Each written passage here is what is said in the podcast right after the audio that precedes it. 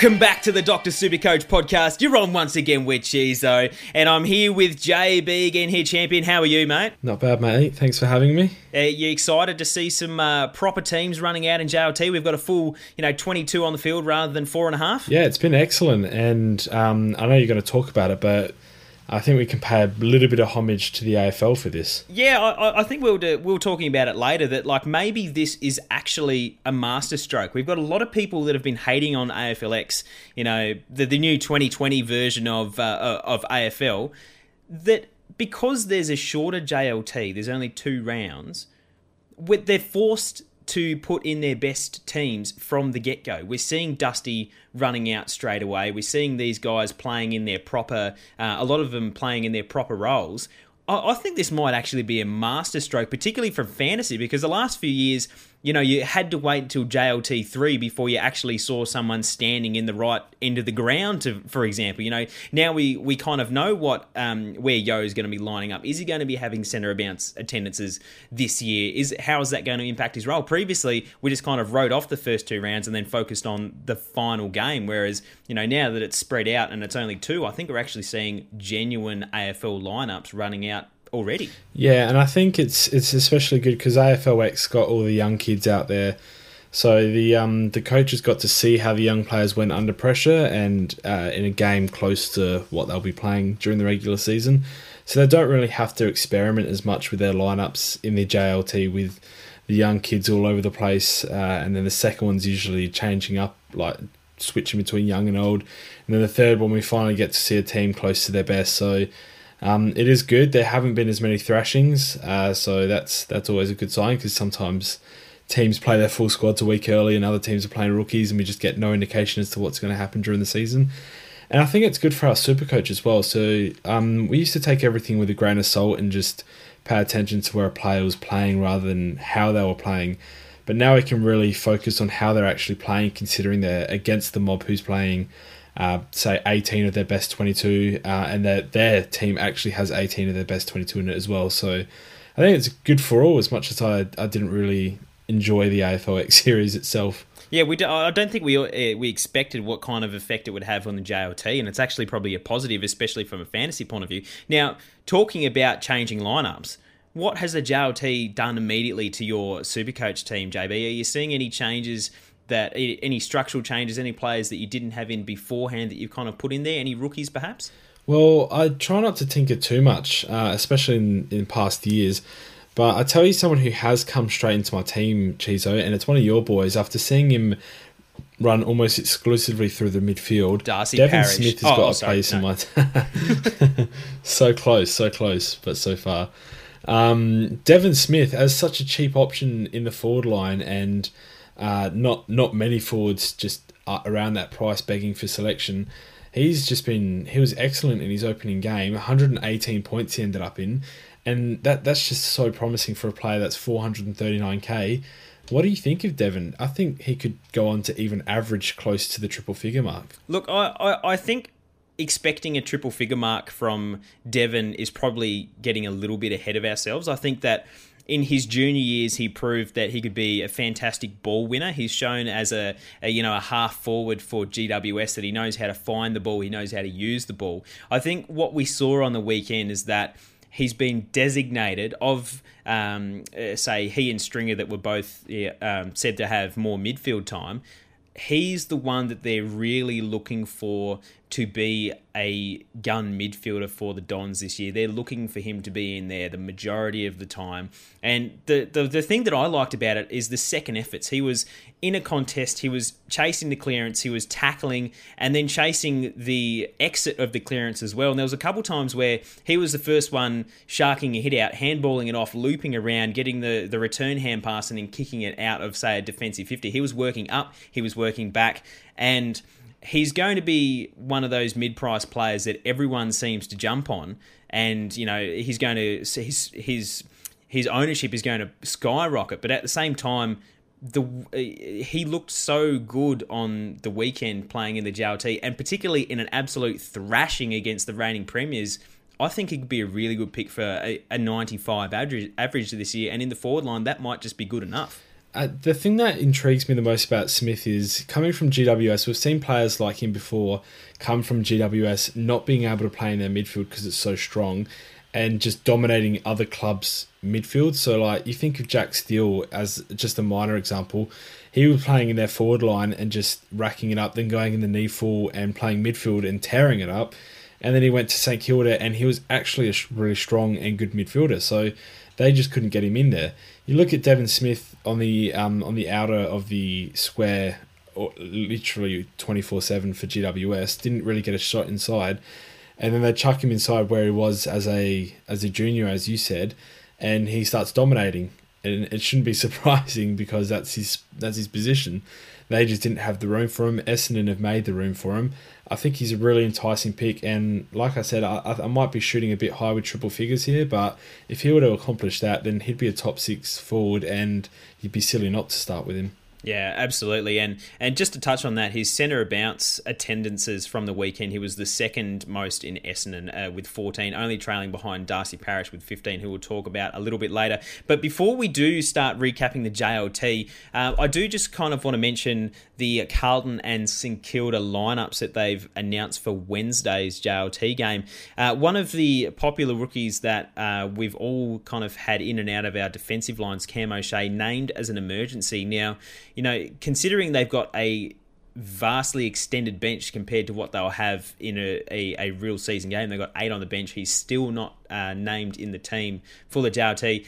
And they've got a, a, a, genuinely good round one type lineup in their backline. They've got Plowman, Jones, Marchbanks, Simpson, Weitering, and Byrne, with uh, Aaron Mullett, who we thought might even start in Docherty's role on the wing. Um, I, I think it's looking like bad news for Cam O'Shea. Just like we said on the podcast last week, I think it is about time that we start looking for other options. Like, there's a few coaches out there that are just leaving him there, waiting to see if he's in round one. I think we should really just, you know, take him out, plan for the worst, hope for the best, and see what we can do without him there. The best case, uh, I guess, worst case scenario is we get to round one and just have to figure out a way to get him back in. But at this stage, uh, I'm swapping him out for someone else. JB, what do you think? Yeah, and at the end of the day, uh, he wasn't um, he's I don't know what people expected from him scoring potential wise, but he's never really been able to put points on the board as it is. So I think a lot of people were looking at him for his potential job security, considering they took him in that uh, preseason draft as a player to fill the void that Docherty uh, was leaving. But I think they just took him there for insurance. I, I reckon they're backing in their young talent. Even Williamson's in the emergency, so I'd even put him ahead of O'Shea. I think it was a, a good safe pick for Carlton. They got him for free. He tore it up in uh, the Resis the year before in the VFL, and that's what he'll be. He'll be a safe uh, player to come in if they have an injury, but not someone I'd be starting for 166k. Um, I'd struggle to really put too much thought into him around that price, considering his his form and uh, job security just look shaky at the moment. Yeah, Cam O'Shea is probably the 2018 version of Brett Eddy. Don't think like he he's come from the the, the league down where he absolutely dominated, picked up by uh, an AFL list, mature age rookie. We're thinking, look, he's going to go straight in, but you know, as we saw with Eddy last year, there's no guarantees, even if you are a mature age rookie and you've been invested in.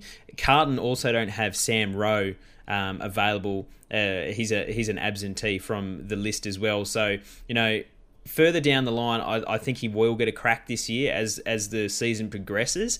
But I just don't think that he's going to be startable at this stage. Um, but also in the back line, we should jump over to the St Kilda side that we're interested in. Um, both Hunter Clark and Nick Coffield, their seven and eight pick from the 2017 draft, both named on the extended bench there. JB Coffield is one that could be taking Cam O'Shea's uh, position in a lot of people's backlines uh, this year because uh, he's also defence eligible and he's a bloody good player, mate.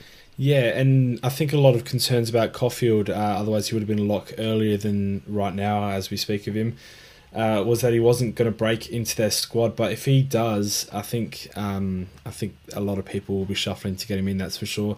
Someone to just really watch. I mean, this is what the JLT is for for us super coaches. We don't really care about form guides. We really want to see these young kids uh, cement themselves in the squad and show up like uh, Don Barry did uh, in the weekend just past. So this is exactly what we want to see. Hopefully, Coffield takes his opportunity and just really tears tears it up. Yeah, absolutely. So, mate, the other big talking point that came out of the JLT is obviously the hit that uh, Robbie Gray had on Jeremy McGovern. A lot of teams, a lot of people ranking Gray as one of the better forward line options this year. He's if he takes the uh, the the one week, he's obviously out for round one, and he's almost unselectable if you're if he's guaranteeing two donuts in the first ten rounds. Yeah, that definitely makes him unselectable now, and uh, we at the moment we don't know if he's challenged it. We're assuming he won't. Uh, and it's just interesting to see the MRP really set an early precedent. Um, I mean, the new MRP uh, set an early precedent as to what they're going to do with these charges.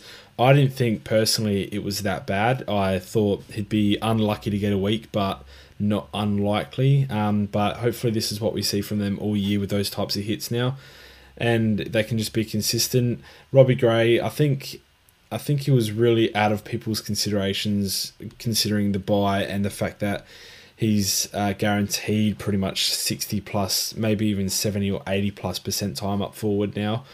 Um, but this should really just put that marker straight through him for good, I think. Yeah, it's going to be interesting this year with the new MRP. It now stands for Match Review Person uh, because we no longer have a panel panel there, JB. But um, yeah, I'm, I'm totally with you. I, I think it was completely incidental and it was more like a game incident. But when you elect to, you know, brace yourself and going for the bump and you hit someone high and they're restricted for the rest of the game for concussion precautionary measures like uh, I think he, straight away you could tell from his body language he knew he was done but you know that that just gives us another another spot in our forward line that we can hopefully find someone else maybe a Devon Smith comes in for you that we've talked about before um, so JB we might as well jump into the JLT recap and the first thing I want to touch about the recap is your basically now a sports journalist. Is that correct? Ha, not me personally. I, I got no credit on this article, Chizo. Um, I know. I, I know. No credit. So Pistol taking all the credit, isn't he? Pistol pretty much stood up and said, "This was me. I got no help from anyone. I'm not affiliated with Doctor Supercoach. Please pay me my money now." Um, Please but, put my name in the article. I, I will take it in ten cent pieces. And and then yeah, I just it's just disgraceful honestly. I thought we were friends, Pistol and I, but I've had to reassess everything that I've I've selected in life to this point. Just after this pure betrayal we've both had, mate. Yeah, look, uh, obviously, what we're talking about is our uh, our review of the JLT preseason games. We highlighted a few Supercoach relevant players. Was published by the Herald Sun today. If you haven't checked it out, make sure to head over there and see who we liked, who we didn't like. And the first person that we came across, uh, Devon Smith, we've already talked about, 118 points in the uh, the, the, massive drubbing by Richmond over Essendon. Um, promising signs from him he did do it without Zach Merrett, who did get a head knock uh, very early in the game. Uh, do you think that the fact that Merrett was out influenced Devon's uh, kind of centre bounce attendances at all, or do you think that's probably the role we should expect? I mean, I, I didn't watch the, the start of the game, but from what I've heard, uh, Devon was in that first centre bounce as it was. I don't think it influenced it. It might have influenced the amount of points that he scored. But the fact that he's done that in a losing squad anyway is very, very impressive. So if you consider the fact that they win more games than they lose this year and Zach Merrett plays all of them, maybe Smith just drops maybe 10, 15 points off of what he scored. I still think it's great signs and. I mean, I don't know why they'd promise him midfield time all throughout the preseason, then back it up in the JLT, then not do it during the actual season. So he he flourished in there, and I think he's earned his spot. Unlike uh, unlike his teammate, who we'll talk about later, who didn't actually do that well in the midfield there, Chizo. Yeah. Um, the next person on the list that we do want to talk about, Darcy Parish, coming off with an 89. He's on the watch list of a few different players. He actually attended the most centre bounces for Essendon on the weekend with 15. Um, we did talk about him last year, how Woosha was trying to teach him a few different roles, but I kind of see Darcy Parish as really that 90% player has is just all about the midfield grunt. He's going to get the polish further on in his career, but to start off with, he is really going to flourish getting more time in the middle trying to be the extractor. We saw last year when he spent time off the back flank every now and then, we saw him mostly playing forward. It just didn't really suit his game style. He wasn't sure where he was running, but in JLT1, we saw him go um, kind of a, a 90 point average is something that a lot of people are picking him for this year, thinking that his upside is going to be enough to be a good breakout candidate, JB. Yeah, and my personal opinion of it is that he's probably a year too early. Uh, in an ideal world, we see him as a forward mid next year as well, and that's when I'd put some serious consideration. It, it, to me, it looks like he needs a season in the guts and still forward a bit just to really get used to it. But he did look like a natural in there, so I wouldn't be surprised if he pumped out 80 plus on that average um, and just kept on improving like we all know he should be. Yeah, the the only thing is that you go. He, he's never going to be another mid forward again. It, it, this year, he's going to play ninety percent midfield, and if you don't, if you, if you're ever going to pick him as a breakout player, it's going to be this year. So. Obviously, I'm his number one fan, as people who listen to the podcast regularly know know that he is. Um, but I, even I just don't see that he's got enough scope to come out this year. I can see that he's definitely going to increase his average. He's going to be playing the game that he likes. He's going to have more importance in the midfield. I'm just not seeing that 95 average because he's not going to he's not cheap enough to make you enough money if he jumps up. Um, and if, if, by the time we say it every time, by the time he makes enough money, he's already a keeper. He's already averaging high enough. So you're picking him as a forward you're going to keep for the rest of the season. So he's someone that um, is while a good a good a good pick, I just probably won't be starting with him. Uh, someone else I won't be starting with JB. Your man, your haircut, Jakey Stringer. Yeah, I don't think Jakey Stringer is my favourite player, um, as you've just mentioned, especially not due to that haircut, that's for sure. But he did look a little out of sorts in that midfield. I, I think it's kind of a matter of time before he goes back into that that forward role that we know he can really impact the scoreboard on. Uh, best case for Stringer, I can see him uh, going out to the a wing role where he can really uh, just fly off the the center square and into like into and through a pack and with that burst of speed that we all know he has and the sheer power. But people comparing him to a Dustin Martin type in there, I just don't see it. I don't think he has that sort of composure and the the touch of someone like Dustin Martin to just get a nice little handball out when he needs to or make the right decision at the right time. So for me, I don't think string is really an option, even at that discounted 356k. Um, I'm not sure what you think of him, Chizo, but that's that's my take. It might be a bit critical. Sorry, Stringer. The thing that stands out for me is probably the 46% time on ground because yes, he got his head split open early in the piece, but the one thing that we're all concerned about is whether he can sustain his on ball efforts. The one thing we saw with Devon Smith was the repeated effort. One ball, next ball, he just kept going after it. With Jakey Stringer, he is that impact player where he comes and makes an impact on the contest, goes quiet for another 10 minutes, does something brilliant again. So I'm not really focusing on the fact that he had 13 centre bounces, uh, bounce attendances. I think it's uh, the fact that he's having low percent time on ground that you know, he was stitched up pretty quickly. And on top of that, he had the second highest amount of clangers for the day with five. So, you know, he's not disposing of the well. He's uh, uh, he's not disposing of the ball well. He's not getting the ball in and under. He just doesn't seem like a good pick. And anyone suggesting that he will be, I think, really needs to take a reality check. But someone that we really do think will be locked in here, JB, is Dusty. We saw 108 points from him in 61% time on ground. He, well, I think we all thought, you know, he's got nothing to play for anymore. He just had the best season on record. He looks just as good as last year. He's an absolute jet.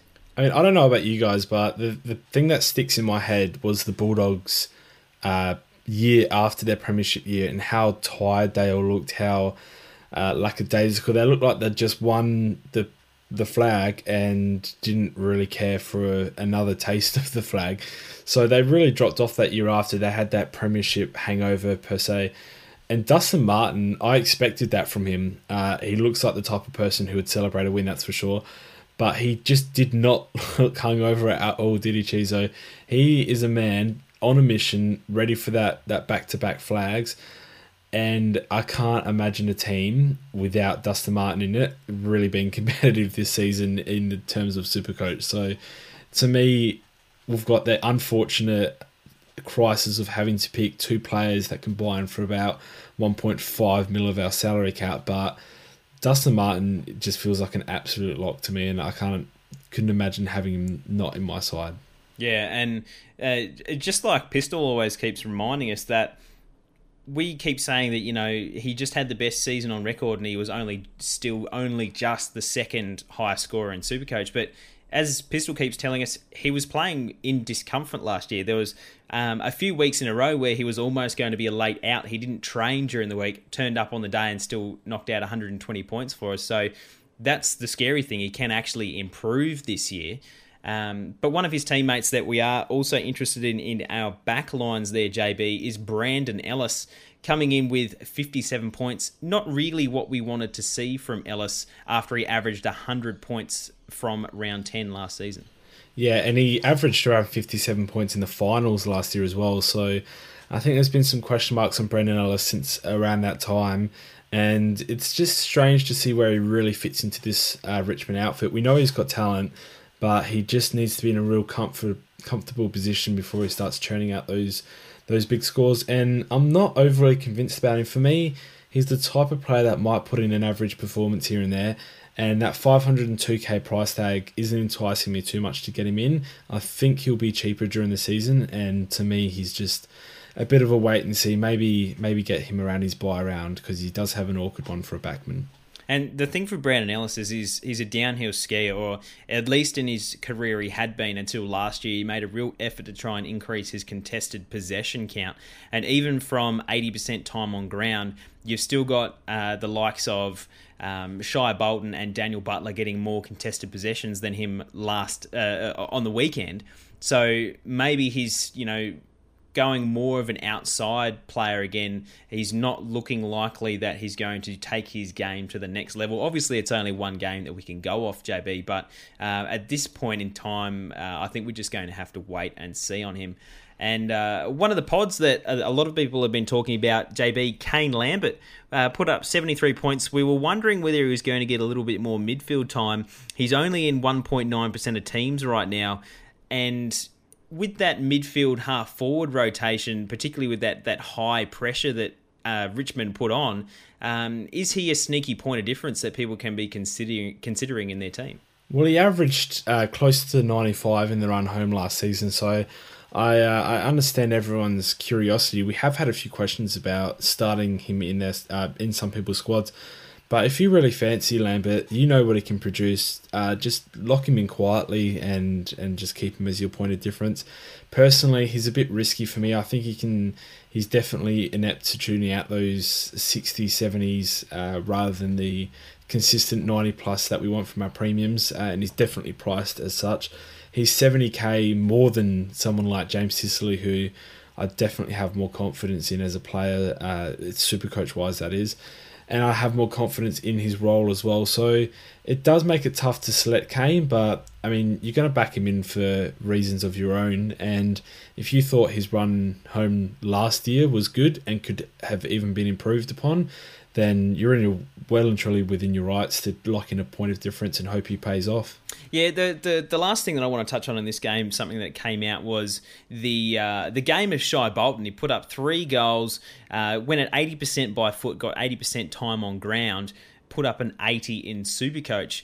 The thing is, with Daniel Rioli still coming back from the injury he suffered in the grand final, there's the spot open that I think he's going to be first choice to fill. The problem being he's two hundred and fifty thousand dollars, and as a small forward, there's really probably not that much room to grow as much as people have been harping on how he could be a good pick. Yeah, I don't think he's selectable in our squads. I actually had him last year as that rookie selection, and he had a couple of good games. I think he had hundred at half time against someone like Geelong. I think if my memory is serving me correctly there. But then he ended the game with I think it was it was like eighty five. He just went backwards.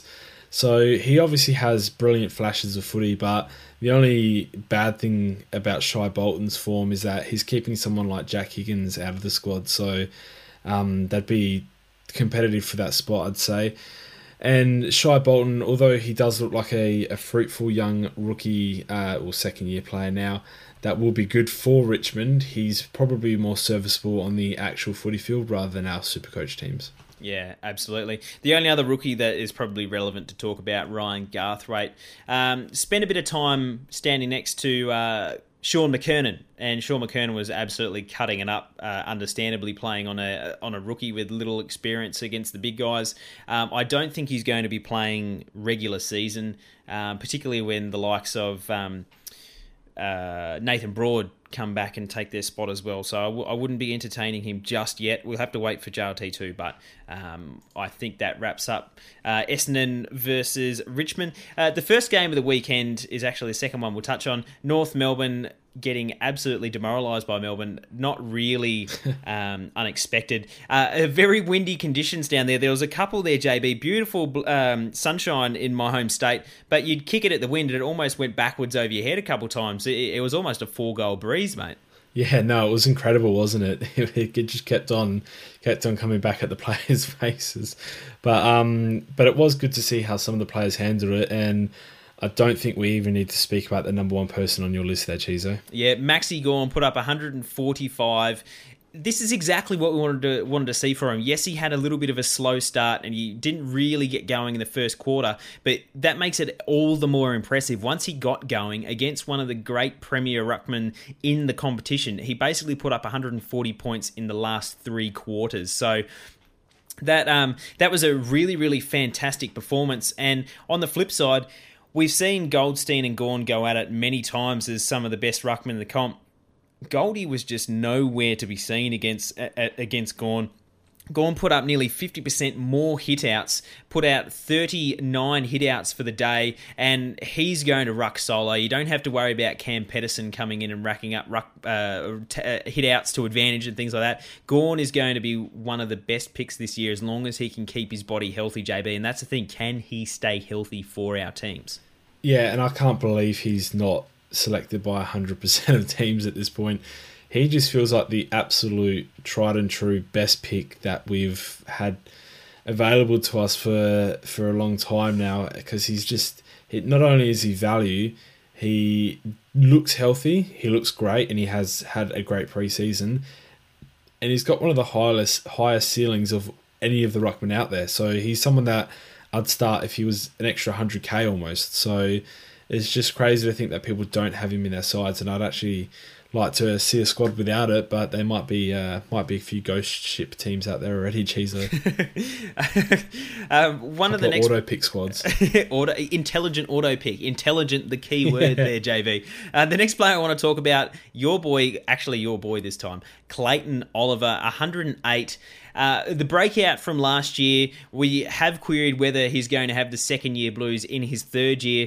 It was a little bit worrying in the first quarter when we saw Ben Jacobs go to him, JB. And while he did put up 108 points and had a game high 15 contested possessions, is this a sign of things to come? The fact that Ben Jacobs went to him early and he was quiet. Jacobs was doing a job on him.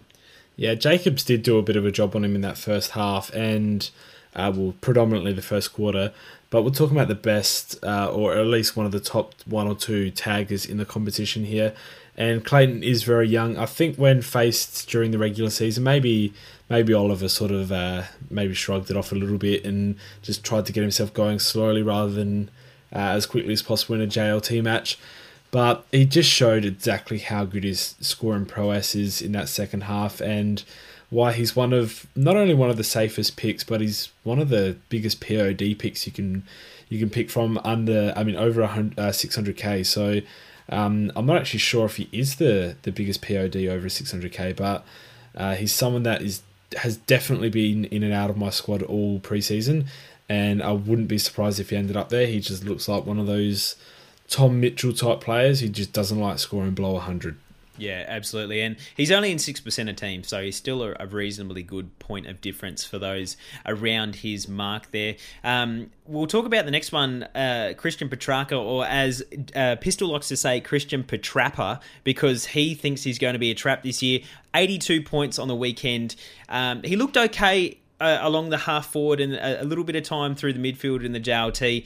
Um, he did only go at 57% for those 82, uh, um, 82 points. So, you know, that, that that's not the worst that we can expect um, from Christian Petracca. The only thing being is that we didn't see him dedicated in the midfield, which is the one thing that we were worried about. He is obviously one of the better contested ball players on the half line. Really, a half forward line really gives some good drive into their forwards, and so I think the the one thing that I took away from that is his role might change a little bit from last year, might get a little bit more um, midfield time, but we're not going to see like an Isaac Heaney that had 65% in the midfield, 35 in the forward last year. I think we're still going to be seeing less than 50% in the midfield for Christian Petracca this year, JB. And for me, that's the thing that's going to keep me away from him because um, I, I, I really want to see him dedicated in the midfield a lot more before I start investing my money for him to be a, a sold uh, gold forward that we're going to pick for years to come.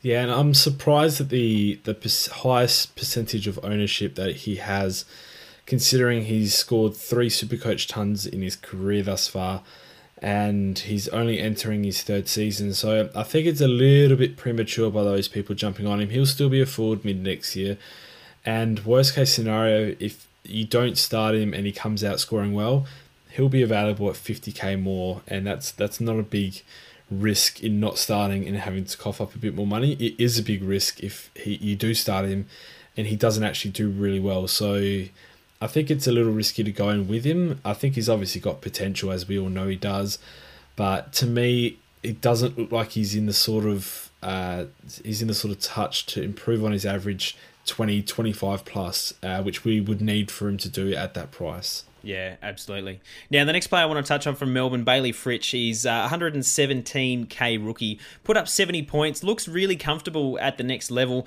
Um, he is a little bit of a string bean, looks uh, a little bit skinny uh, in comparison to his more seasoned veterans, but he, he, he could have had five goals. He, he let a couple go past, but three goals, two from 11 possessions and six marks. Um, he looks a good sort, and we've been hearing that Simon Goodwin's really, really happy with his work ethic and uh, his attack on the footy and looks likely for a round one. I think we've seen seen a lot of coaches, um, even on the weekend, if, who, that didn't already have him, starting to lock him in because uh, he he looks really really good. Yeah, if he's selected round one, you've you've almost got no choice. You've got to lock him in because he's one of those players that has a, a fairly high ceiling in terms of rookies at 70 or 80 points. Uh, he, he may have a low floor, but it only takes a few of those uh, decent games out of him in the first 10 to to really make some cash that we need. So, uh, look, if he's listed round one, then there's no reason not to start Fritsch. I don't reckon. Yeah, and someone that we were a little bit more, uh, a little bit disappointed with, a quite highly owned player um, in 17% of teams is Angus Brayshaw. He only put up 35 points, and uh, while he is a talented uh, inside type midfielder that he has been um, since his junior years, they seem to be looking to use him more on the outside due to his concussion history. And in the JLT game, we basically didn't see him anywhere near the midfield. He was kind of back pocket, forward pocket, wing. He really wasn't getting in and under like we're used to seeing him. And for that reason, I, I, I just don't see him putting up big points in this year. And I, I don't think I can invest 317000 in someone I'm not really sure what their role is going to be, JB. Yeah, Brayshaw had a good opportunity here to put his hand up for a, a real good cash cow or even uh, small, just outside top 10, only just sort of premium uh, at that price. But considering his output, I think it's quite obvious that we need to stay away and make him uh, put himself in our teams rather than uh, pick him a bit prematurely. Yeah, totally agree. Someone that did uh, kind of lock themselves into a lot of teams was Michael Hibberd. We were wondering what Jake Lever's arrival would do to it, but uh, he definitely is just that get out kick at the back line. He is the uh, the general back there. 27 touches, 82% disposal efficiency, a lot by foot he really does look like a good, safe selection here, JB, and uh, one that we don't really need to touch too much on. One that we should touch on, though, is Luke Davies Uniacke. JB, what did you make of his debut? Yeah, it's it surprised me when he when I saw he only had 52 points because he actually looked okay to me. Uh, however, as I said, he only had 52 points, and that was from 78% time on ground. So you can't even really blame the the time on ground percentages there. I mean, he does look like the sort of player that will be very good for North Melbourne this year, and he'll have some some good games. He'll have some good highlights. But to me, if someone's at that price range, they have to show signs of being able to average 65, 70 plus. Uh, and Luke Davies Uniacke from the first uh, from the first go hasn't showed that sign. He's got one more chance to try and impress us and justify that price tag, I reckon. Yeah, and I suppose we should touch um, on Todd Goldstein. We did mention that he did um, kind of get dominated a little bit by Max Gawn in the ruck. Um, he really, really didn't seem to be on his game. I know he did put up an 82, but I'm not sure. You know that that was out uh, without Braden Preuss as well. So um, if they are looking at solo rucking him this year, we're going to need to see something a little bit better from the JLT two, in my opinion, JB. Uh, he, he, I understand that every week he's not going to come up against the likes of Max Gawn, one of the premier rucks in the competition, but um, if he's not going to be putting in that much of an effort against these guys, we could see Preuss coming back in. We all know that Preuss's impact is scoring last year, so um, I think I need to see something in the next round of JLT matches for me to say, look, he's a, a, a definite option for us to look at. What do you think? Yeah, I agree. On paper, Goldie does look like a good pick, but when you really think about it and start doing the calculations uh, as to how he scores with Preuss and how he's played, well, just his one JLT game that we can really judge this year, uh, and even if you want to consider his 2017 campaign, I think he's actually really, uh, really lined with risk, uh, such as uh, your Grundy types as well, who you're not sure about the second ruckman. I think there's a lot of risk in those picks, and Goldie doesn't really stand out to me as an option. Yeah, fantastic. We'll jump into the next game Adelaide and Fremantle. The Crows left until about 29 seconds on the clock before they put themselves in front to, to run away with it after Fremantle looked like getting the win. Um, I don't think much more needs to be said about 562 points, coming off 126 average across the last eight games after he come back from injury last year. He looks like an absolute lock in a lot of midfields there. And uh, um, someone else that looks like a really, really good player for our midfields is Andrew Brayshaw, JB. I feel like he's not getting talked about enough. LDU seems to be taking all the uh, the commentary about expensive rookies in our midfield, but 87 points from the number two pick last year. He's a fitness freak. He he won the uh, the the yo-yo test at the combine, and the uh, um, he was very high up in the the two meter uh, two meter two kilometer um, time trial. He's not going to have any fitness worries when it comes to the AFL. He'll be able to keep going every single day, but he also showed that he knows how to find the ball and to use it well, going at eighty five percent. Yeah, and he's the type of guy that you really, really tune into JLT to see Brayshaw put his hand up for selection in our Supercoach sides uh, for probably the first time since Supercoach opened. Not a lot of people expected him to be in the mix for their midfield, that's for sure. Um, but if he's going to play like this and if he's going to actually get midfield minutes, then he's almost putting his hand up over your Davies, Uniackes, your Will Brodie's, even though we haven't seen him uh, play yet. Stephenson's from Collingwood. Like these players all look good. But Andrew Brayshaw was outstanding in the AFLX series, and he's already started this one off with a bang. So all he needs to do is back it up one more time, and he'll be locked into my squad. Yeah, absolutely. Um, I suppose we should talk about the role change from Michael Walters. We saw him line up at basically every uh, the start of every quarter in the midfield. He kind of played more inside than outside. How did you see his game, JB? Because uh, he's he scored 102 points, but he didn't get that from a whole lot of touches. Yeah, and that's the thing with Walters. He's very damaging when he does get the ball uh, and often puts on scoreboard pressure. Very contested and actually pulled out seven tackles as well. So uh, some some of his best work and looked like he was only in second gear. So look, Walters looks like someone who is risky for the fact that he plays for Fremantle and Ross Lyon and players like Brayshaw, Fyfe, Neale. Uh, obviously, I'm not putting Brayshaw up with those two yet, but players like that are really putting their hand up for midfield time as it is, uh, with a couple of lock ins there. Uh, it just doesn't seem like Walters is as safe an option to stay in that midfield, but if he does, he could be the biggest bargain of 2018 uh, Supercoach because if he does stay in there, he definitely has potential for a 105 plus average, I reckon. And someone else that is in consideration for our midfield uh, this year, Matty Crouch, putting up 107. He didn't seem at all phased that uh, Bryce Gibbs had come over. I know Sloane and Brad Crouch, his brother, weren't there, but it looks like that he's just going to continue his ball winning ways, just running around collecting the ball. Um, picked up 36 disposals with 22 in the first half. He knows what he's doing when it comes to finding the footy, JB.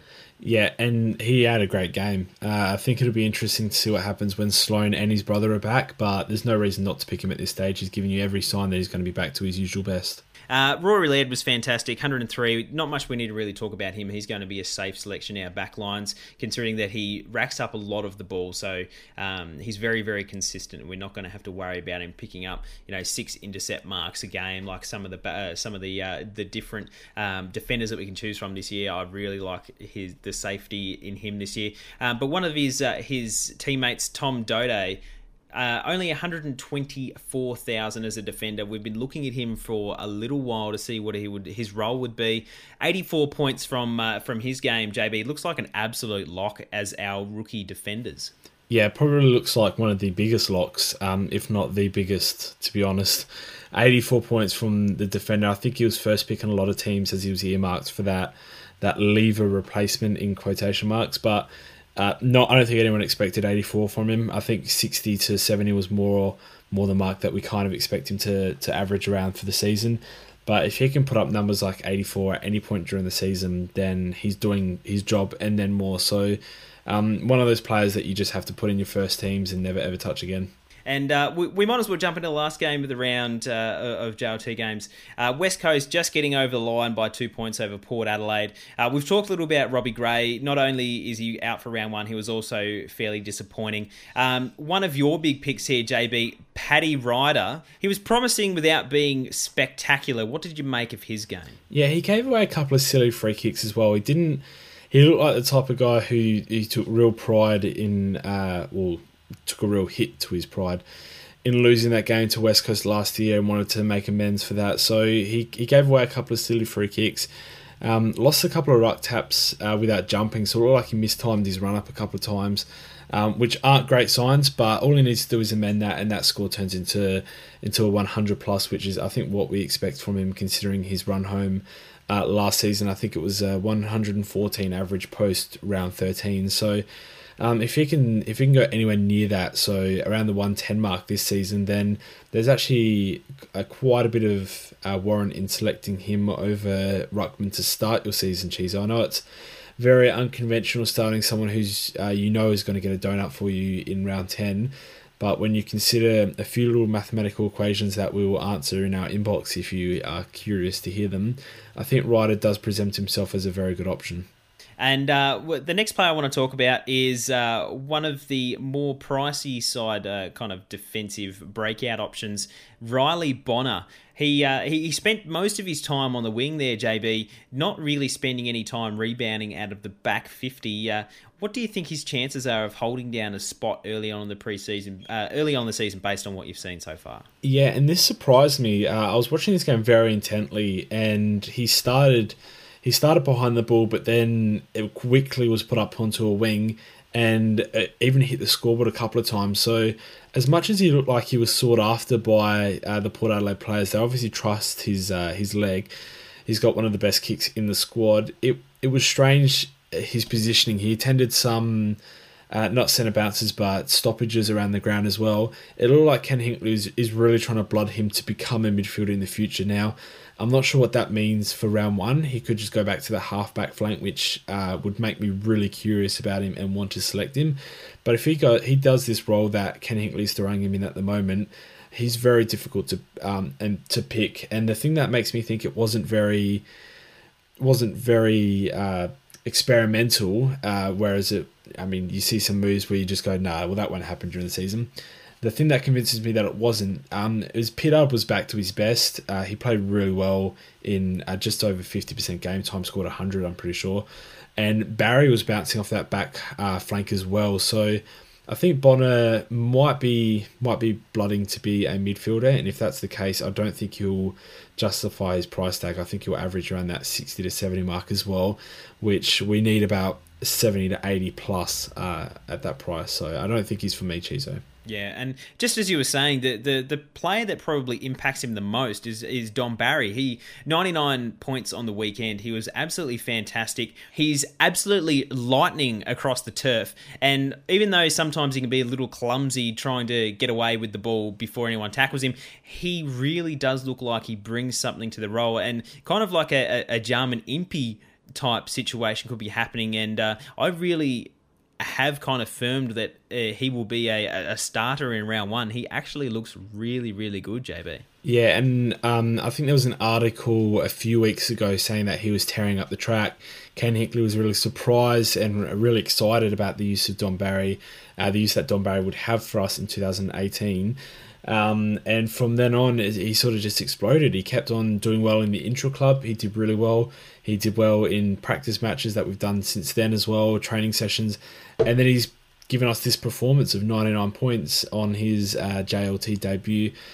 If he's selected round one, I don't think we can expect anywhere. I mean, you'd be crazy to expect him to average 70 plus, but if we get this sort of Don Barry in that sort of role, I think it's very possible that he does get near that 70 average and provides a lot of money for us as one of the one of the real real good surprising selections this season. Yeah. And and and speaking of roles, I do want to talk about Elliot Yeo Put up 96 points on the weekend.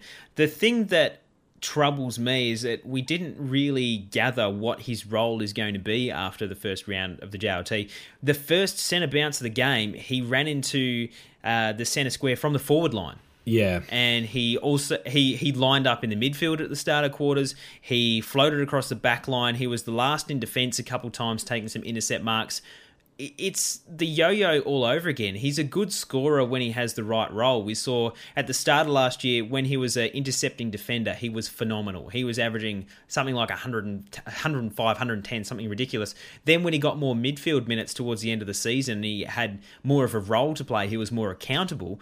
We saw those scores drop away and at this point I'm probably, you know, feeling like I want to see something more uh, concrete in JLT2 to what his role will be. If he's going to be a rebounding defender, we're all over it. But if he's just going to be your Mr. Fix It and go in any different line at any given time, I'm not really sure that we can have enough faith that he's going to be that 100, 105, 110 average that we've seen him over um, six week bursts in the past, JB. Yeah, and I, want to talk about a couple of things with Elliot Yeo. First of all, if he's being thrown all over the ground and getting 96 points, that's that's actually a decent sign. I'll, I'll take that from from Yeo. I mean, I consider someone getting thrown around like that to score your, your 70s and 80s because they never really get settled. But 96 is a great great return for someone who'd never really settled into a position. Uh, secondly, we never really saw him fly for a mark. I'm not sure if you watched it, Chizo, but I couldn't count more than more than the numbers that I can count on one hand in Elliot Yeo marks, and we all know that's what his his game is built upon. So he looks like he was still a little bit troubled by that hip, that complaint that was holding him out a lot of the preseason. But if he if he works that out and gets that defensive role, uh, defensive floating role, really nailed down, then uh, we could see some great things from him. But like you said, at this stage, he's such an unknown. If he goes into that midfield, he'll he, he might not be good at all. and a lot of people were, were cheering that he was getting some midfield minutes and, and happy that he was getting out of defence. But his best position is defence. Um, as you said last year, he was around that 110 average for a while there, especially when he played at his home ground, which is also different as well now. Um, I think he's a it's such a big question mark, but also he'll probably be really safe as well. So he's true to his nickname in Yo-Yo. I can't even I can't even pick what he'll be. uh, one player that we don't have to worry about what their role is going to be, Jack Redden. He went absolutely fantastic on the uh, on the weekend, 162 points. He's got to be on a lot of watch lists now after that uh, sort of performance there, JB. It's not something that we didn't predict towards the end of last year because with those outs of Priddis and Mitchell, they do need an experienced extractor, and we saw him in and under packs all day. And uh, I don't think we can expect 160 points uh, on a regular basis, but um, 100 105 he's he's gone in the past. And I don't think it's an unreal expectation to uh, consider that he, he, could do exactly what he did when he played for Brisbane. Yeah, and I think you were the first person to really bring this up uh, from any that I heard. So credit to you for this pick, Chizo. It's working out.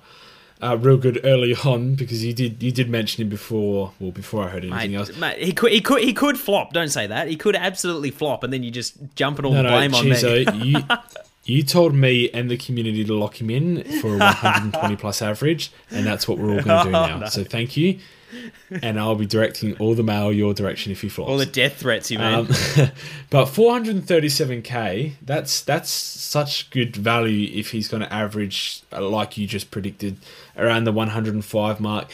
The problem is um, you gotta you gotta really distinguish what you want from this sort of price bracket. So do you want value or do you want a keeper? So I'd expect most people want a keeper from this uh, from this price range, and 105 doesn't really get it done. It's just dependent on your faith in Redden. So he was obviously great for Brisbane, uh, but he was very inconsistent. He pump had an 80, then a 130, a 70, then a 120. Like he was up and down, up and down quite a lot and um, he could be out for West Coast. But then again, he was also competing with your Rockliffs and your players like that at Brisbane. So um, he's definitely a big question mark. If he backs it up in the second JLT, I'll give him serious consideration. But I think at the moment it's worth keeping that money invested in your Cripps or your Coniglios, who you've seen uh, do it very recently, uh, as opposed to Redden, who who's been a bit quiet in the last couple of years. So I think he could definitely be a good pick, but we need to see him back it up, and we just we just yeah need to see him back it up pretty much, Chizo. And someone else we do want to see back it up in the uh, JLT2 is Liam Ryan there, JB, 117k forward. He only put up 46, but um, as a you know a pressure forward, um, something he's not renowned at, but he's probably going to be uh, converting himself towards a more pressure player. He spent 80% time on ground, three tackles, one goal, one you know, yeah, we kind of saw what we needed for him. 46 points, while isn't absolutely amazing, it's kind of all you need from someone when they're that cheap. And as a bench player, someone like Ryan would be fantastic. So, uh, you know, if he's there for, for JLT2 and he puts up something similar, kicks a couple snags, puts on that forward pressure, which we um, uh, we saw him still getting used to the, the, the speed of AFL, even though it's the preseason. There was a couple fumbles there. I think he's going to be um, an absolutely fantastic pick come round one. And uh, I, I was really, really happy with what I saw.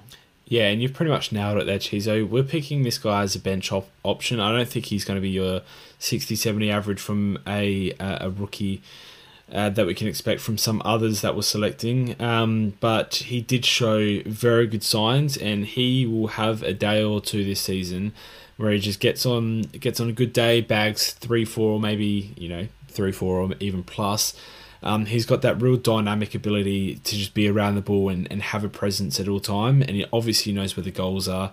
I think he could put together a few good scores, but he's your type of player that you're going to want on the bench. And I mean, we never know if he gets a run of form, he might be our our loophole. Uh, try and get him on the field as much as possible, but not really want to risk it with starting him.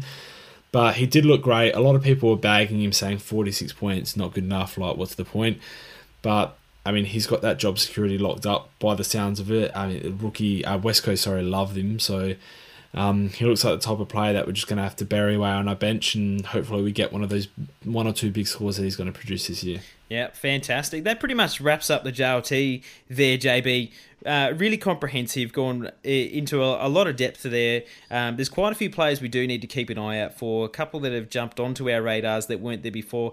Really, really happy that the uh, the the JLT um, is back on, and I can't wait for Wednesday when Carlton and uh, St Kilda really kick it off, and we get to see um, some new rookies, some new players that we get to look at there, uh, there, JB. Yeah, and Paddy Cripps might reselect himself in my squad if he tears it up, so I'm a little bit concerned.